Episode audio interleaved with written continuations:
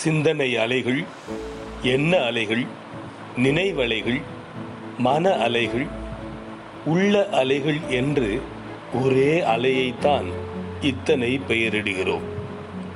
அகடு முகடு என்ற ஏற்ற தாழ்வுகளுடன் அமைந்திருப்பன அலைகள். உயர்ந்த சிந்தனை தாழ்ந்த சிந்தனை நல்ல சிந்தனை கெட்ட சிந்தனை என்று கூடுதலாகவும் குறைவாகவும் எழுந்து அமிழ்வதுதான் சிந்தனை அலைகள். கடல் அலைகள் காற்றலைகள் போன்று அகடு முகடுகளுடன் அமைவதுதான் சிந்தனை அலைகளும். இதை குறித்து இன்னும் கொஞ்சம் தெரிந்து கொள்வோமா? ஜன்னப்பா.